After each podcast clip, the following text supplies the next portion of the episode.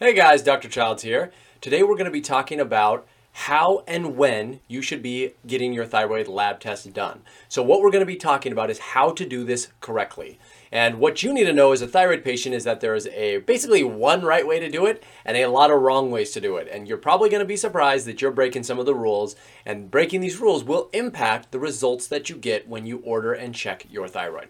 Okay, so if you don't know me, I'm Dr. Childs. I'm an internist. I specialize in treating thyroid problems, helping people with hormone imbalances, and of course, weight loss. So let's talk in, let's jump into our uh, topic today, and we're going to get out the whiteboard for this, and that is thyroid testing. And we're going to be talking about, how, again, how to do this correctly. If you haven't already, be sure that you subscribe and hit the notification bell, especially if you have thyroid problems, because I think you're going to like the sort of stuff that we talk about.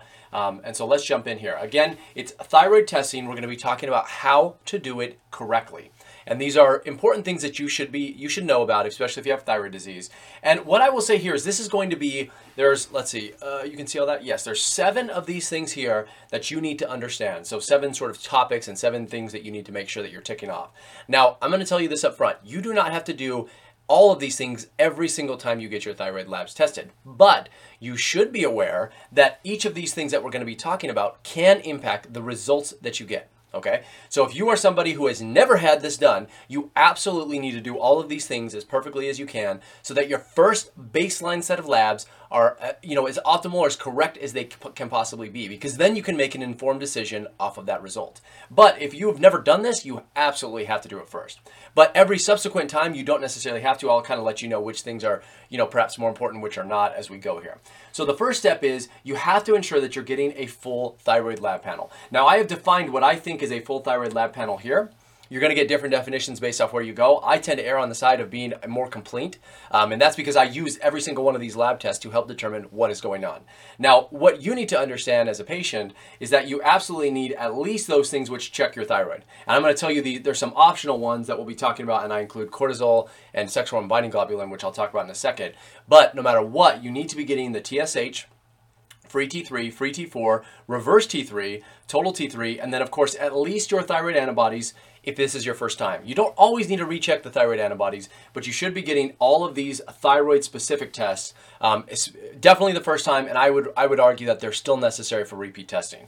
The other ones that I've added on, which I think are important, would be sex hormone binding globulin and cortisol because of the way that cortisol impacts your thyroid and how SHBG can act as like a proxy uh, to determining how much is actually being absorbed. So those are important factors, but what I want you to know is that you need to be getting at least this box right here. So that's all of the thyroid tests that I talked about. Again, that's TSH, free T3, free T4, reverse T3, and total T3, and thyroid antibodies on your first test at least. If they come back negative, you don't necessarily have to retest unless you're showing signs of an autoimmune disease. Um, but these should be rechecked um, as you, when you do it, uh, at least the thyroid. Okay, so you need to be prepared to know that you need the full panel. If you're just getting the TSH and the free T3 or free T4, you're probably not getting the free T3. You're probably just getting the TSH and maybe uh, the free T4. That's just not going to cut it. Okay, if you've never had these tests, you have to get them all. Um, and once you have all that information, it'll be made uh, a lot more clear as to why. And if you haven't, be sure you watch my other videos where I talk about why it's so important to get these lab tests. The second most important thing that you should do is ensure that you get your labs tested at a specific time. Now, it really matters that it's done in the morning. Okay, so that's no matter what, it needs to be done in the morning. Now, my recommendation is at 8 a.m. And the reason I recommend it at 8 a.m. is because you're also getting this guy here, which is cortisol. And cortisol and thyroid hormone have um, a rhythm or circadian rhythm at which they kind of go throughout the day. So if this was a 24 hour time period, um, here you would see that cortisol and thyroid would sort of go up and down throughout the day.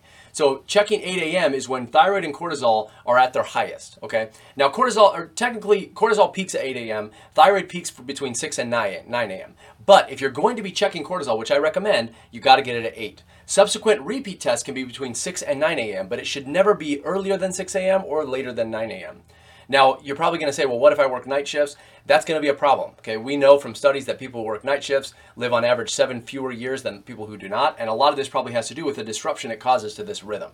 So try and get it as close to you can as this. I recommend the 8 a.m., um, but repeat tests can be somewhere between 6 and 9 a.m. if you don't get the cortisol with it as well. But it's got to be in the morning because of the reason I mentioned here. Number three is it must be in the fasted state. So fasted meaning, of course, you haven't eaten. I recommend at least like a eight to ten hour fasted window. It's not. This is not one of those things that's going to break your results completely. But you should understand that consuming food, any sort of food of any type, will impact or stimulate or decrease thyroid function slightly. Remember, your thyroid helps control your metabolism, and what does food do when it gets inside your body? It must be metabolized, right? So it's it's going to stimulate that sort of process, and it may impact your thyroid levels. So what I recommend is if you're already getting at 8 a.m you should be fasting anyway for other tests that need to be fasted for, like insulin and um, blood sugar and um, your cholesterol and so on. So you might as well go in the fasted state, and then that way you know that your whatever food that you've eaten, you've eaten is not impacting your thyroid in any way. Okay, so 8 a.m. fasted state, full full panel. I think everyone's sort of on board here. Now, here's another important thing, which people get, they mess this up all the time, and that is you must take it before taking your thyroid medication. So this question comes up all the time. They say, well, I take my thyroid medication at 7 a.m. How should I get my thyroid lab tested?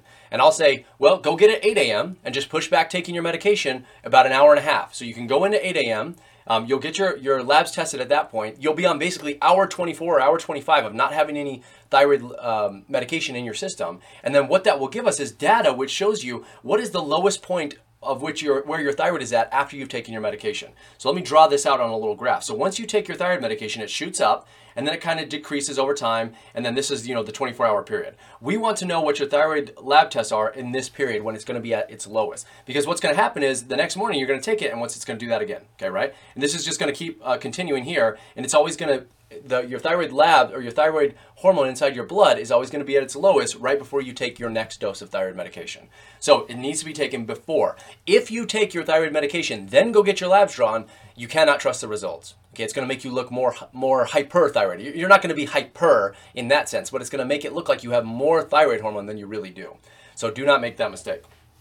Number five is if possible, um, don't test on days 10 through 20 of your menstrual cycle. This is only important for those women who are menstruating. If you're postmenopausal or if your cycle is, you know, all over the place, this is less important. But if you are on a somewhat regular cycle, do not test between days 10 and 20 of your menstrual cycle. The reason is simple. On those days, your progesterone tends to be higher than it is for the rest of the cycle. It doesn't quite peak. I mean, it, it peaks somewhere on the later half of the cycle, day 14 through 28. But these are the days where you want to make sure that um, you have not, you are not testing your thyroid because of the influence that progesterone has on thyroid function. Okay, it will alter your results and it will make them less accurate. So avoid it on these days, which means you still have days let's just say 0 through 10 and 21 through 30, or I guess this would be 0 through 9. So you still have plenty of days in there to test. Again, if you're postmenopausal, if you're a man, this does not matter. You can check it on any, any day. But if you are a menstruating woman, not days 10 through 20 of your menstrual cycle.